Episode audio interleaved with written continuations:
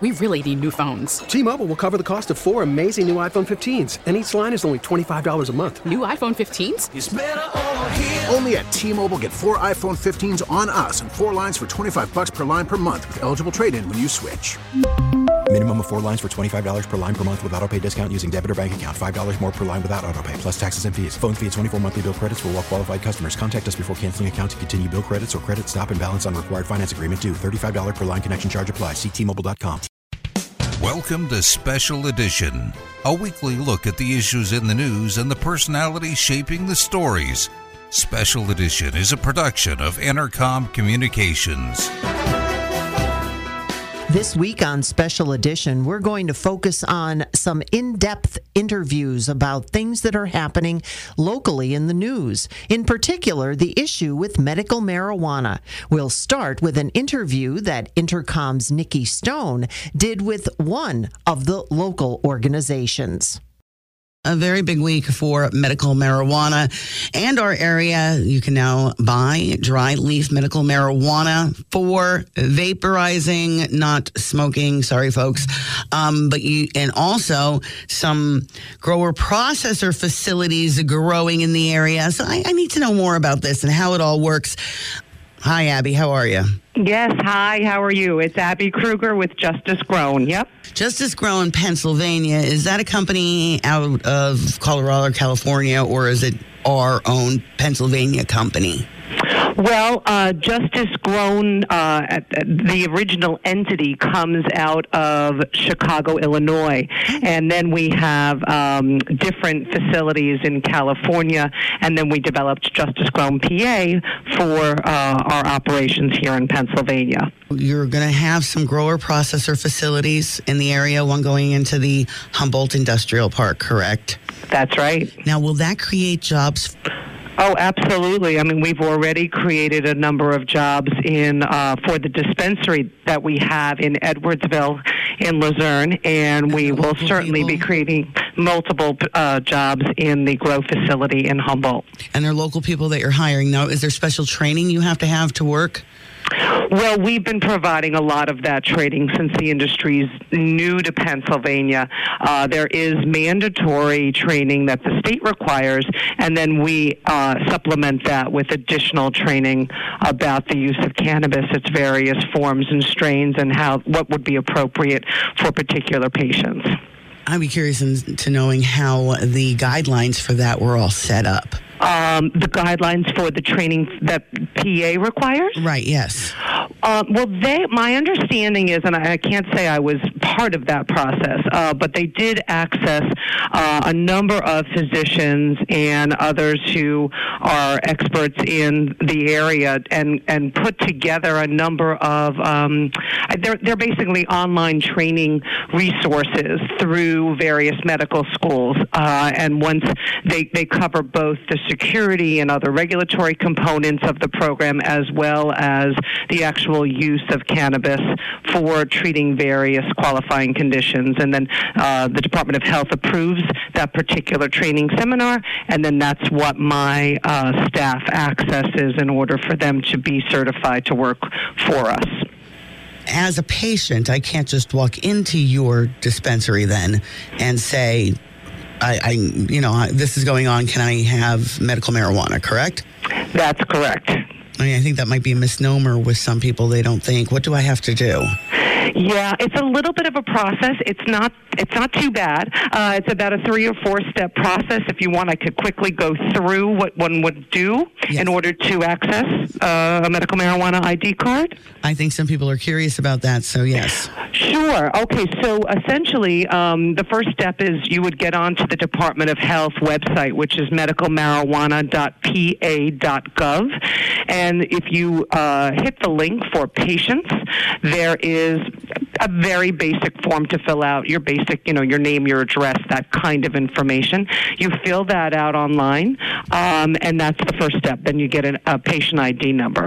The second step is you would go to a certified, or I should say, a registered physician. And by a registered physician, that's a physician who's taken some uh, uh, continuing medical education and has um, been approved by the Department of Health to issue a certification uh, for a patient, which will enable them to access, um, uh, enable them to get a medical marijuana ID card and eventually access medical marijuana. So once you, you, you fill out your registration online, you get an ID card. Now you go to a registered physician. That physician will issue you what we call a certification. It's akin to a prescription, but it's called a certification since it's by virtue of the state program. And they'll do that online. And that's then, then you're up to the last step. The last step is once the physician registers your certification online with the Department of Health.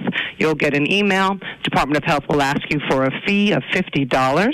You pay that fee online, and you will receive a medical marijuana ID card within a few days. And that will have an effective date right on it you're good to go. You come into my dispensary, you have an initial meeting with the pharmacist here that's on staff, just to make sure that there aren't any. Um, uh, qualify. There, there isn't any existing. Um, uh, there aren't contraindications by virtue of your medical history or existing medications that you're on, and then you're good to go. You can go to the sales floor and access the product that would be most appropriate for the symptoms you're looking to alleviate. So the medical marijuana does have potential to interact or counteract um, medicine that you may have already been prescribed and on. Very few. Uh, there are really just uh, one or two, I, I believe. Uh, that's something I leave to my pharmacists as the experts. But there are, um, I think, uh, just a couple of um, medications that they are uh, uh, concerned with, and a couple of conditions. Um, for example, if you have a family history of schizophrenia, or if you have a blood pressure issue, those kinds of things, they want to make sure that your physician's well aware of it, the physician that certified you, and that you're still good to go. So yesterday it was dry leaf medical marijuana that was made for sale in Northeast PA now. That's right. So the other form is the oil?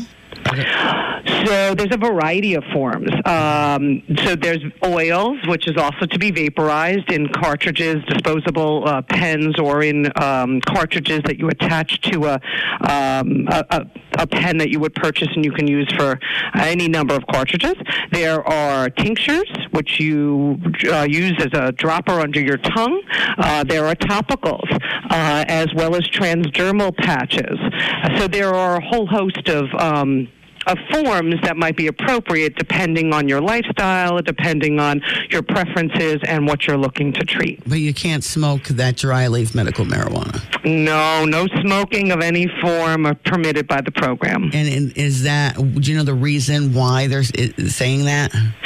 Well, it, it's considered um, vaporizing is considered far more healthy than combusting it. So they have decided that even though we're moving towards dry leaf, which should enable uh, folks greater access to cannabis and perhaps uh, at a lower price point, so that more patients would be able to get it, they still don't want to advocate something that's not that's healthy for you. So that's why they're limiting it to just vaporization. I have two texts coming in that really don't make. I, I me happy. They're not good. The one said, "When do we get medical heroin or medical meth?" Really.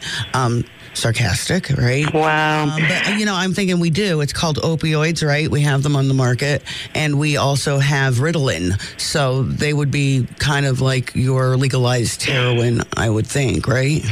Well, you know, it, it, it's um it, it, it, it's uh, how should I, unsettling to hear a text mm-hmm. like that because here we have been working diligently at getting people off of opioids who have been um, pretty much dependent and addicted to opioids for 10, 15 years. So many opioid overdoses in the area. Medical marijuana has been proven. There are clinical studies. New England Journal of Medicine recently published one about how the incidence of opioid overdose uh, decreases significantly, dramatically when medical marijuana is available as an alternative. So to equate medical marijuana to those kinds of medications, unfortunately, you know that that's that's something of the past. Nobody really believes that cannabis is in the same class of those medications. Sixty well, percent of the country has it. Doesn't uh, is now has it enacted as legal, and I think seventy-five or eighty percent of the country approves of it as use uh, for medical purposes. So mm, I don't want to I don't want to offend your your listener, but it's a little ignorant, I think, at this point Well, to classify it the same way. Tell me the history that you know, and the, um, which would probably be the true history of why marijuana uh, was even illegal in the first place. Oh, it's it's a it's a it's a little bit long and complicated. And it depends on whose version you you ask for. But um, just to give you the, the the quick view that I've um, I've read up on, uh, I guess I think his name was Anslinger. Henry Anslinger was uh, responsible for the drug and alcohol, um, the federal organization that regulated all of that in and around the time that prohibition was lifted. So with with no um, alcohol, with, with the decriminalization of alcohol, this gentleman was left with a department that had really no purpose. And even though he previously uh, publicly stated that he didn't feel that cannabis, uh, which is what it was called at the time, uh, cannabis was a problem for anyone's health, uh, he needed to justify the existence of his department. And on went uh, the mission against the beginning of the mission against cannabis. It also happened to fall in and around the time that the Mexican Revolution had ended. And here we had a number of immigrants. It's going to sound a little familiar.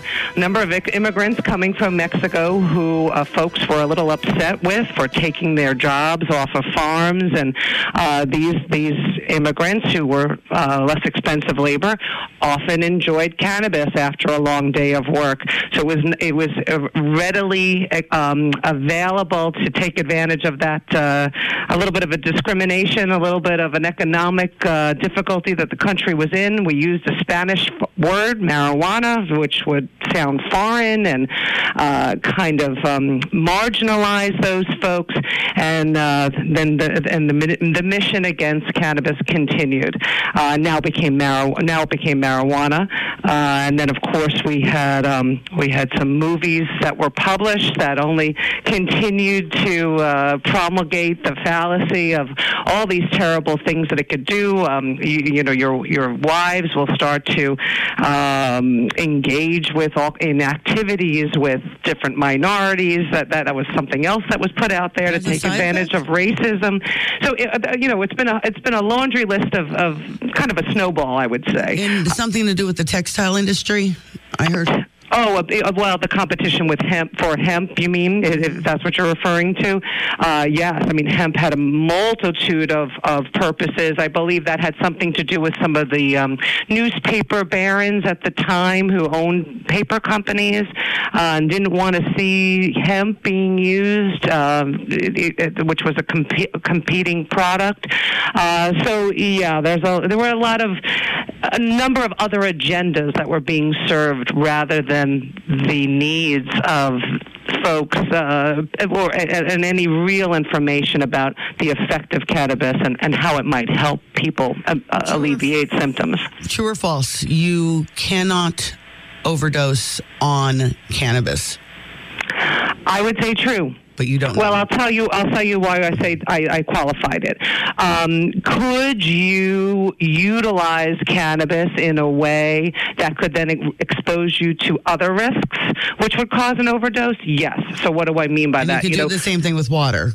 It's the same, yes, and certainly not. It's not even close to something like alcohol, which you can clearly get alcohol, uh, you know, poisoning and, and find yourself uh, in far greater um, uh, Danger. Trouble. But if you if you do something, you know, irresponsible while you are under the influence, well, then yes, could that? But in and of itself, can cannabis cause an overdose? I haven't heard of it. I haven't read it. I haven't. I haven't seen any documentation of it. Now, are there warnings also? Like I, you know, we get any drug um, prescribed by the doctor that says do not operate heavy equipment while on this medication. Absolutely, absolutely. It is not having a medical marijuana ID card is not a license to driving impaired, and it does not get you off the hook for doing something irresponsible. Uh, so, can't imagine that uh, being able to use cannabis in a medicinal way uh, when we have folks like morphine, all kinds of opioids, right? Alcohol. That's all out there. You, you that's and that's all um, accessible. So and and I can't imagine that this is going to change anything whatsoever. I know some people who have cards, they've had them for a while, but how long have you actually been doing this in Edwardsville? Uh, so we were deemed operational. We were the fourth in the state on January 31st. We were open in February, but not with product. We were just giving information sessions. We opened our doors with product March 20th. I had somebody asked, uh, they said that you answered a question like you were a pharmacist. Are you a pharmacist? I'm not. I'm a former attorney. Okay, so you really did look into this. Oh yes, quite a bit. Now, you, you do have a pharmacist. Correct. We are. Oh, we have a pharmacist here whenever we're open for business. So there's always a pharmacist here on staff to answer patients' questions and to review their their medical history. For more information, you can visit their website, justicegrownpa.com. Special edition returns in a moment. Listening to Special Edition. Today, we are taking a look at one of the big news stories that Pennsylvania is getting further and further into medical marijuana, not only growing, but in distribution. Intercom's Webster and Nancy spoke with Dr. John Brady. He is a Luzerne County internist and one of the local physicians who can write prescriptions for medical marijuana.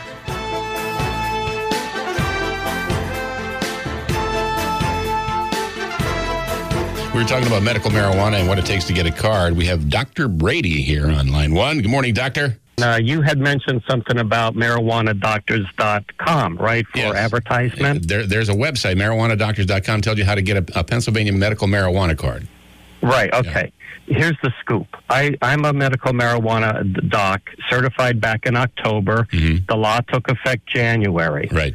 The way it works is the patients are to go online to register first. Okay. And that's at medicalmarijuana.pa.gov.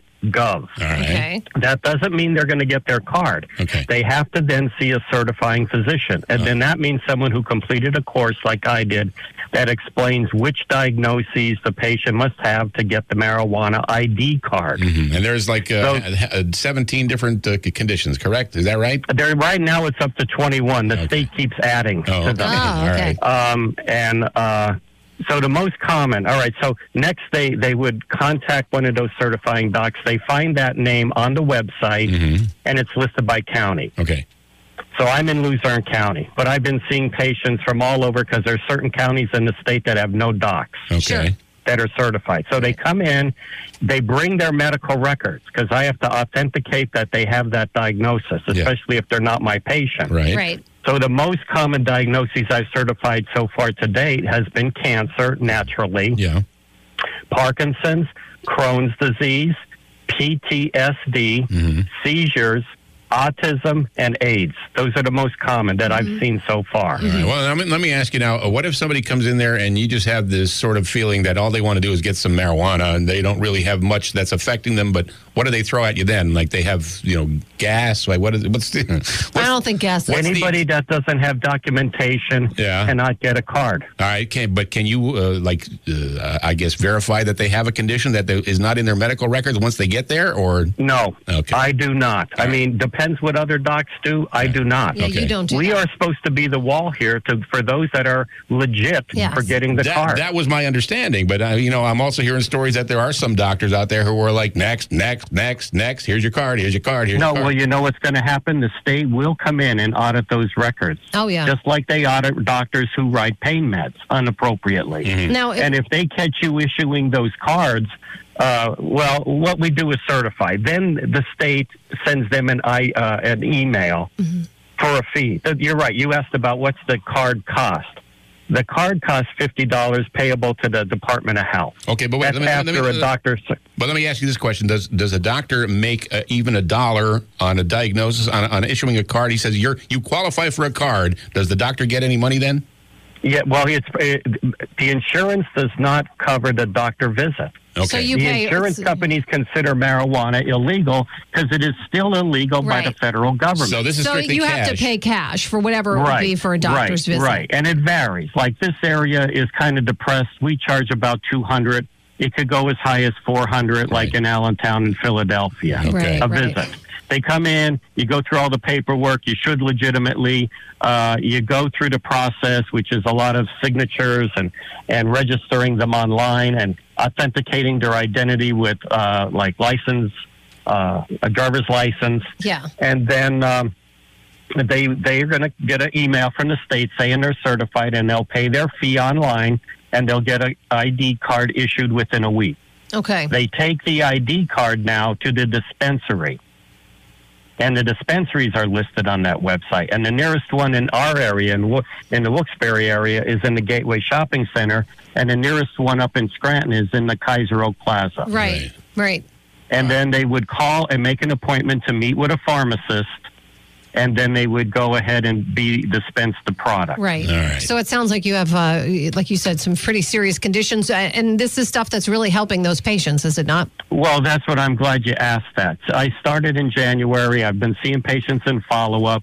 Oh chronic pain is another major category that's covered. The pay 80% of the patients with chronic pain that were on narcotics are off narcotics off the opiates Right. 80% Yeah, that's that's that's pretty. I mean, I could not believe myself that this was going to be this effective. Are there Um, are, are minors eligible for this? Can you can with certain Well, my conditions? specialty is internal medicine. I treat people that are adult, Okay. 18 and up. My youngest are like 19 and 20, and those are the people with seizures, usually from traumatic injuries like car accidents or uh, autistic uh, Okay. children. Right. So, uh, I mean, uh, I don't treat children. Right. We do get phone calls. Uh, there is a, I believe, a doctor in Allentown who's a pediatrician that's certified that will uh, issue the ID cards for autism. When when But- you when you determine that somebody is qualified for a medical marijuana card, do you also make the call as to in what form they get it, or can they just then walk No. into the dispensary and say, "I want the leaf"? No, no. That you see, we still have to follow federal guidelines. Sure. Mm-hmm. Federal guidelines. Docs cannot prescribe. Okay. All we're doing so is certifying to the state the patient has the diagnosis. Right. So when they go to the pharmacy, the pharmacist is technically the expert that says we're going to give you, and there is different forms. There's pills, Mm-hmm. Right. tablets, Right. oils. Yeah. Um, They just introduced leaf last week, did they not? I don't no, I know you're right, Yeah. and that is like so new for me. I'm not sure how that's uh, uh, given out as far as like is it crushed and vaporized? I'm not sure, but it, it came out because it it's cheaper. Sure. The average cost is hundred dollars a month and up Right. for the medical marijuana. Wow. So some people can't get access because they can't afford it. Well, Dr. Brady, we appreciate you bringing Yeah, us this information because you really answered a lot of questions for us.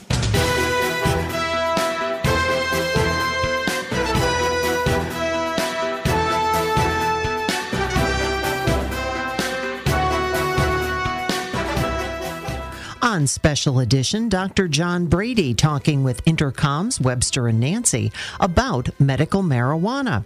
There's been plenty of controversy, including locally, about medical marijuana, not only on the medical end, but on the legislative end as well.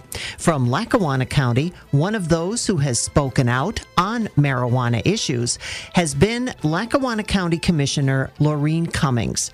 She got in on the topic when she spoke with Intercom's Vince Sweeney. We'll hear now from Laureen and Vince as we continue on Special Edition.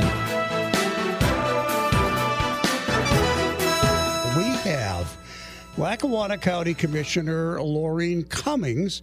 And uh, Ms. Cummings, I think most people know your position on the issue. Let me say it's a pleasure to have you here. I'm glad you called. Oh, thank you. It's, I'm I'm happy that the discussion is happening. Good. I appreciate you you Excellent. having that discussion. It needs to happen. Well, I have no problem with having it. And some people said that no one wants to talk about it uh, because they're afraid of the local police. Uh, I'm going to take a wild guess and say a lot of local police don't want to be bothered with. Uh, I don't want people to take this the wrong way, but they don't want to be bothered with minor pot busts and things of that nature. But you are opposed to the legalization of marijuana completely. Is that correct? Well, I'm opposed to the legalization of recreational marijuana. Okay.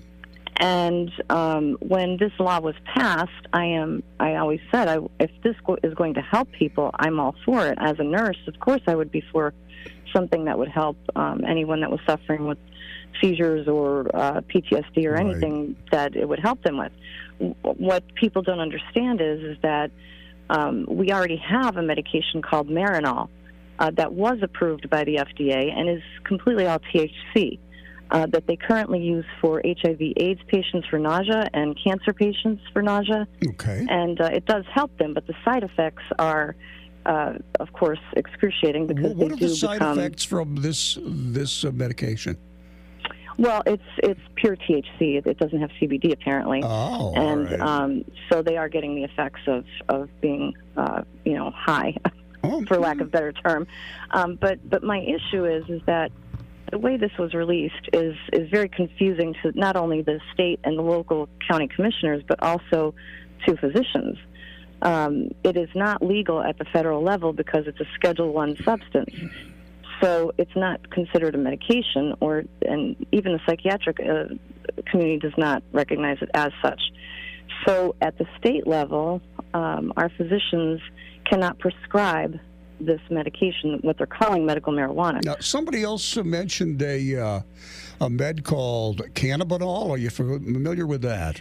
Well, they're, apparently they're, they're referring to CBD, which is a portion of the mar- marijuana plant. I guess they separate it between the CBD and the Frankly. I, I am not familiar with any of these because, uh, uh, blessedly, I've had no use for any of it because of uh, health problems. We're very thankful. Yes, I'm thankful that Yeah, I, I've never but- had to have to use it either. But Uh, you know, um, be the- the- great to know that it's available if you do need it.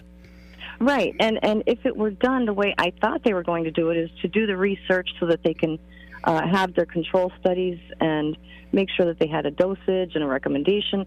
But they don't. There is no prescription for it. It's a recommendation by a physician based on a diagnosis, and there's 21 legal diagnoses in the state that are recognized.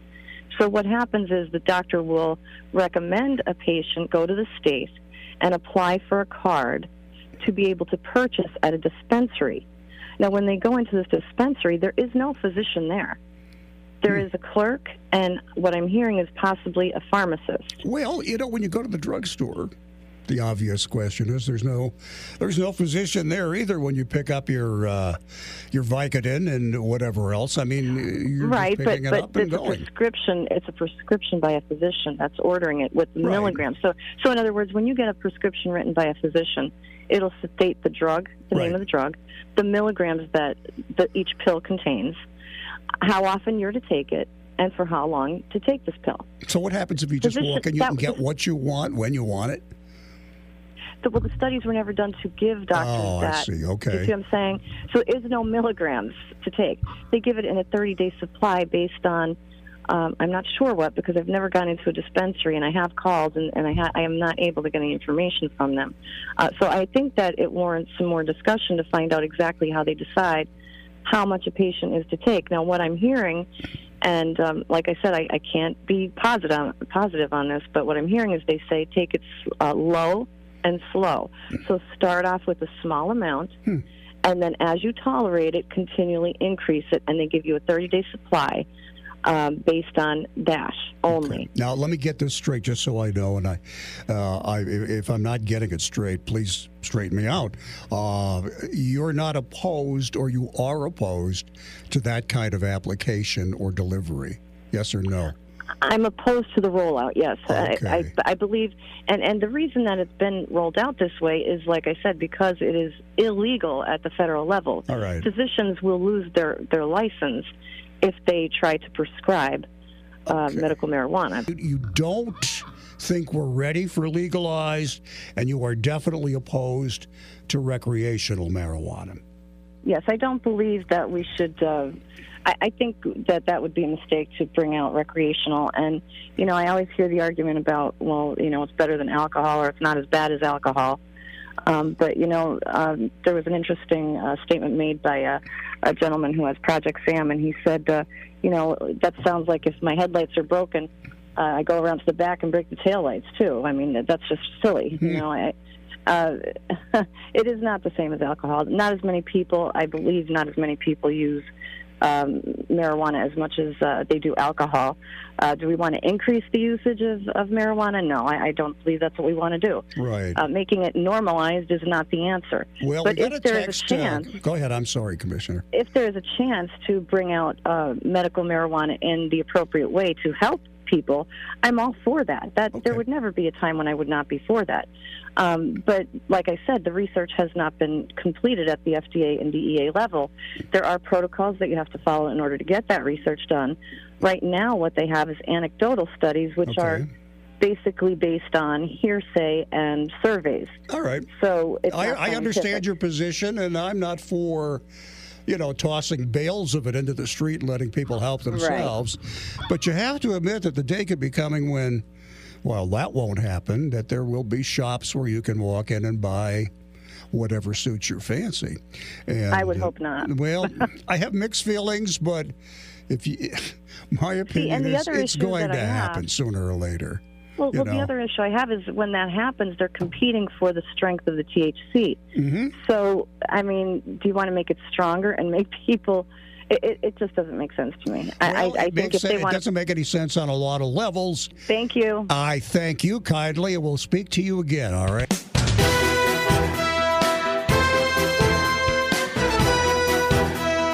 Our topic today on Special Edition has been focusing on medical marijuana coming to Pennsylvania as well as northeastern Pennsylvania. We'll continue with our program in just a moment. Don't go away.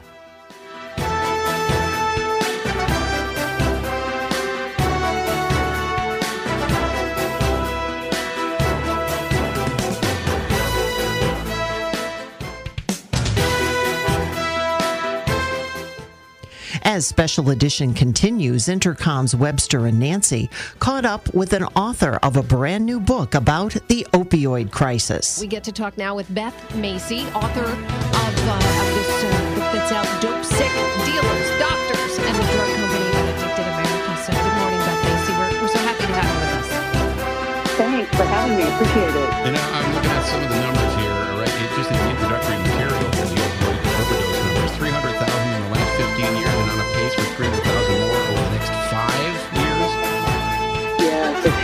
just how fast it's climbing with no signs of abating. And, and five, 5% of the world's population here in America, we consume 80% of the opioids.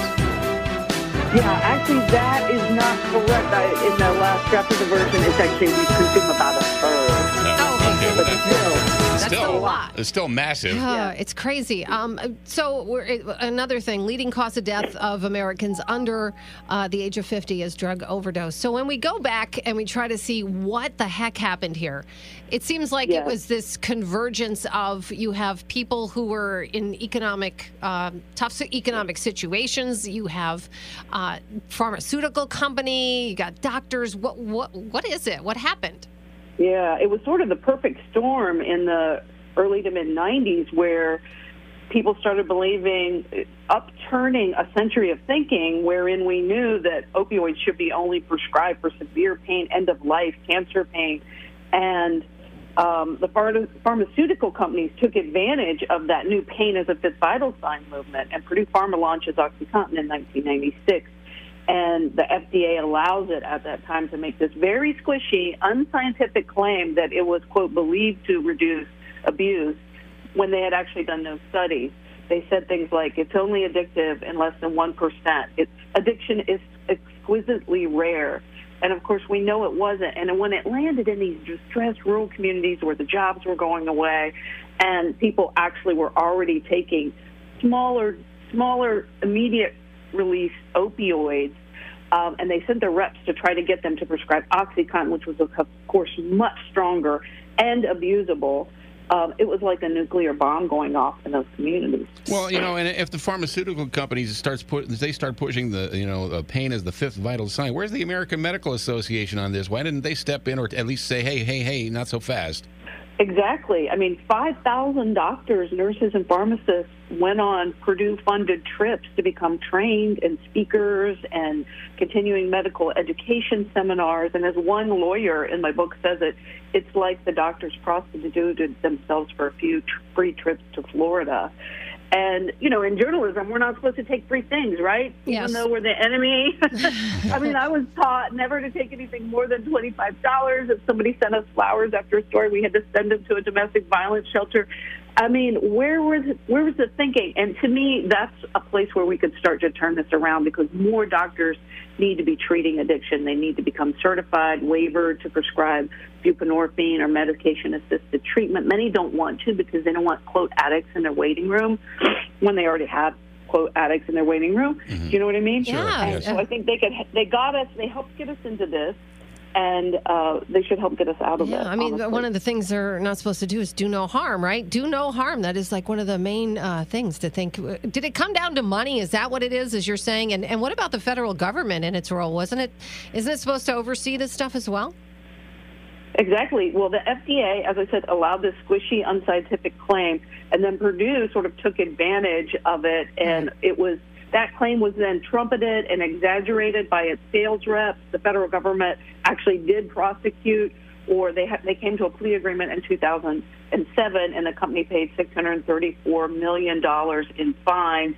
But they went on producing this abusable drug until 2010, when they finally reformulated it and the sales continue to climb. And of course, we know the pharmaceutical uh, industry as a whole, not just Purdue, but many opioid makers um, have spent uh, nearly a billion dollars between 2006 and 2015 on uh, political campaigns and lobbying. And so, where has the oversight been? I mean, we need to be better voters, better consumers. We need to see who's funding these campaigns because we really need some urgency at this point with this epidemic. Because, as you said in the beginning, when you quoted those numbers, those statistics, it's a scary thing. We need urgent care for the addicted because that's how a lot of the addicted people ended up getting addicted to begin with, is they were prescribed at urgent care centers and at their general doctors. Well, what's going on now is we see that they were doing this real crackdown where, you know, physicians, uh, there's all new rules about how much pills you can give. You can't Uh-huh. call them in. But uh, is that helping the situation? Or because we're also hearing where because they're severely curbing it now for people who may be addicted, they may be turning to street drugs or other things. Both things are true. They are they're doing better at not prescribing as much since the CDC guidelines came out in 2016. But the point to remember is both things can be true. The horse is out of the barn. We all we already have 2.6 million, and some people think that's a, a, a an underestimate of people with opioid use disorder, and we've and we have a a a tsunami coming of hepatitis C if we don't get our arms around that. So I believe every community needs to get their police chief on board, needs to get their community services board on board. Start offering easy access ways to get treatment, to keep people clean till they're ready to get in treatment. And by that I mean things like syringe exchange and recovery programs in communities where addicted people can come in and trade dirty needles for clean so they're not sharing needles and spreading this disease. I mean, I had a friend whose kid just was walking to school the, uh, a few months ago and like saw three needles on the ground on the way to school. I mean, that should not be happening in our community. Yeah. It's shocking also to uh, find out how long it takes. Uh, the typical uh, uh, opioid addicted user, uh, you have here that uh, takes the typical opioid addicted user eight years and four to five treatment attempts to actually get remission for just a, a single year. We're talking about that is the kind of hold it has on people. That's on average. Yes, yes. And of course, we call the book dope sick because dope sick is what's driving is what's driving them to continue. They their their brain is almost like held hostage by the morphine molecule, and everybody says in the end, like you don't want to be a heroin addict. You want to not be getting high. You just want to not be sick because so so it's basically withdrawal. It's excruciating pain, vomiting, diarrhea, chills that everybody calls the worst flu times Yeah, a it's- hundred. it's not something that's you why can- we call the book dope sick. It's a little in your face, but it's you know say what it is, and because we need to start talking about this the way we talk about cancer. Yeah, and uh, are we going to see though any kind of push uh, for helping uh, with uh, people getting access to care? Because if only ten percent of them even has access to care, do we really have any hope of, of beating this thing? Well, I mean, Medicaid expansion under the Affordable Care Act has been the best tool so far, and you know we're still fighting that. We have 17 more states that haven't approved the expansion because of, you know, po- politics in their state legislatures. Virginia just approved, but it hasn't filtered down yet. I mean, even that six that um, the billions that were improved under the Obama administration, that has yet, most of that has yet to trickle down to the communities. And so we really need some federal leadership here. President Trump said he was going to create a, a, or, or label this a national emergency, and instead he labeled it a public health emergency, which released no funds, no additional funds or authority and uh, you know, so it sounded like it, but it wasn't. And um, you know, he talks about rolling back Obama's war on drugs uh, rollback, where you know, not imprisoning as many people. He talks about executing drug dealers. He doesn't talk about the drug companies or the doctors. You know, and I think. You know, we get, need to get all this out on the table and really look at this with a critical eye. And I also believe the pharmaceutical companies that got us into this should be funding, helping us get out of it. Well, you know, even if if a doctor is trying to be responsible about it, and you can't get a refill on your OxyContin or whatever other painkiller you're on, but you're already it's too late and you're already addicted. You know, again, I'm looking at some of the numbers here that are in your book.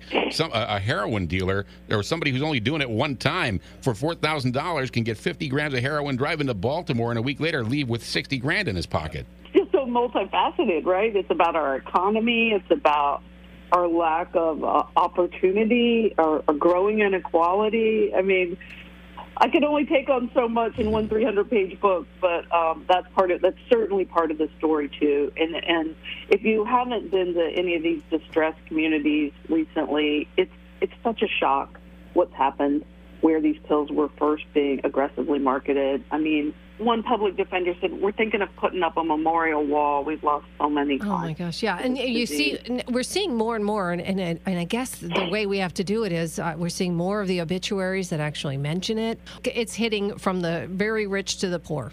Exactly. That's why the cover of the book is a wealthy subdivision in the city where I live. You know, with the mountains in the background, you all need to be protecting ourselves as medical consumers. We need to protect in our families. I mean, if, if I could just give your listeners one takeaway, get rid of all the leftover opioids that everybody has in their medicine cabinets. You know, those need to be disposed of because so many teenagers start out like pilfering pills from their parents' medicine cabinets, um, grandparents' medicine cabinets. There's there's a lot of things we can individually do as well. It's true. All right. Well, the book is out. It's a great book. It is called Dopesick Dealers, Doctors, and the Drug Company That Addicted America. Beth Macy, thanks for being with A us. A bike event this weekend spanning several counties could affect traffic. Here's a heads up. Brian, we have a big event coming up. It's going to be a 65 mile ride for the American Cancer Society, our 10th annual ENDURE bike ride. I'm a uh, cyclist and a cancer survivor, so I've been uh, connected to the Cancer Society for quite some time now. 65 miles? Where's it taking us? So the uh, 65 mile route is going to start at uh, Wilkes University's Ralston Athletic Conf- Complex, which will go out uh, Wyoming Avenue into the back mountain, and then eventually up into uh, Lackawanna County out by Lake Winola, drop back down into Luzerne County through Pittston and back to uh, Wilkes-Barre. Wow, I'm tired already just hearing you give the route. now, there's also a little bit shorter. We do have options for everybody. So we have a 65 mile route, we have a 33 mile route, which also goes out into the back mountain. It's just shorter and uh, returns back to Wilkes-Barre. Then we have a family friendly 10 mile route that starts and finishes at the Ralston Athletic Complex. It goes up onto the uh, dike, so it's relatively flat, removed from traffic. It's really uh, you know appropriate for people of any age. So, when is this happening? It's on uh, Sunday, August 12th. And it's going to start at what time in the morning? Registration is going to start at seven o'clock. Uh, wheels will be rolling at eight fifteen. For everybody. For that's for the uh, 65 and the 33. The 10 mile ride will start at 10 o'clock.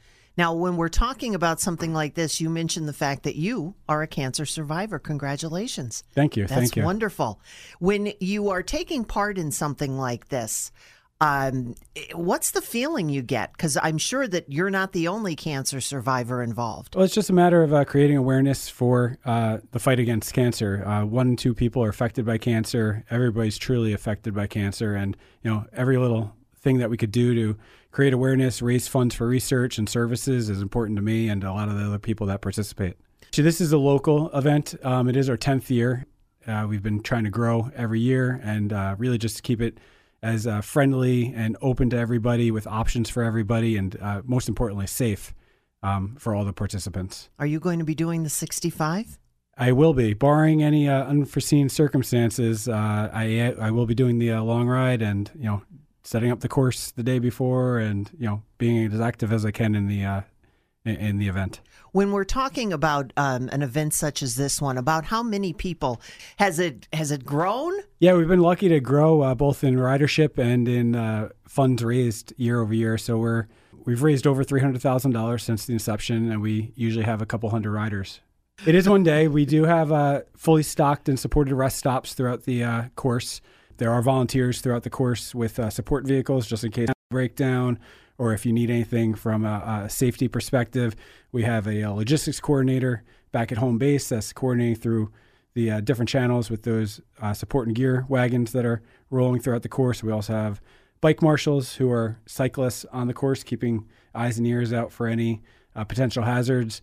And we do have, you know, support of the uh, local police uh, community as well. I was going to say when uh, we're talking about this coming up on the 12th, we want to make sure that everybody knows that this is happening because if people are traveling in those areas, we want them to be cautious and courteous.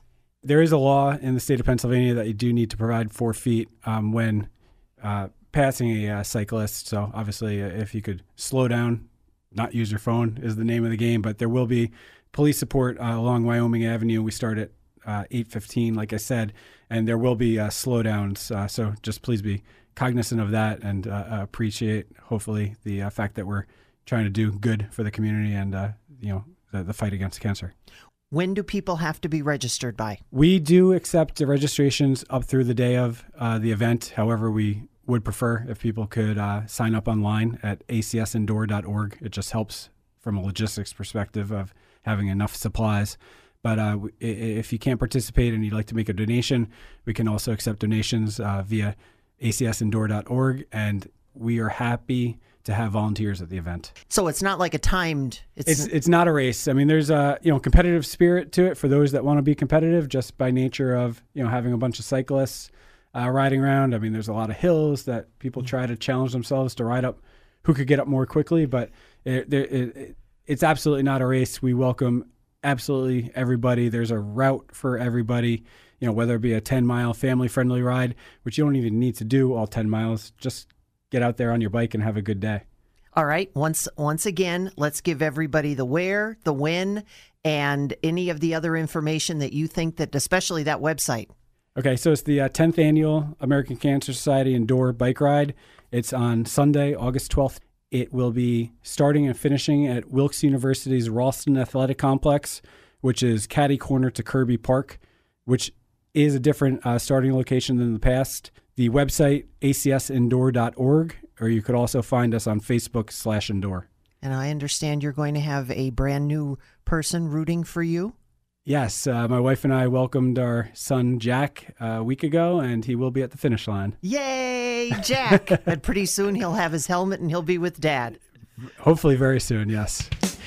Remember, if you come along any of the cyclists as they are traveling, there is a law in Pennsylvania. You must give them four feet in order to travel safely. Thanks for listening to Special Edition a weekly look at the issues in the news and the personalities shaping the stories, a production of Intercom Communications. T-Mobile has invested billions to light up America's largest 5G network from big cities to small towns, including right here in yours. And great coverage is just the beginning. Right now, families and small businesses can save up to 20% versus AT&T and Verizon when they switch. Visit your local T-Mobile store today.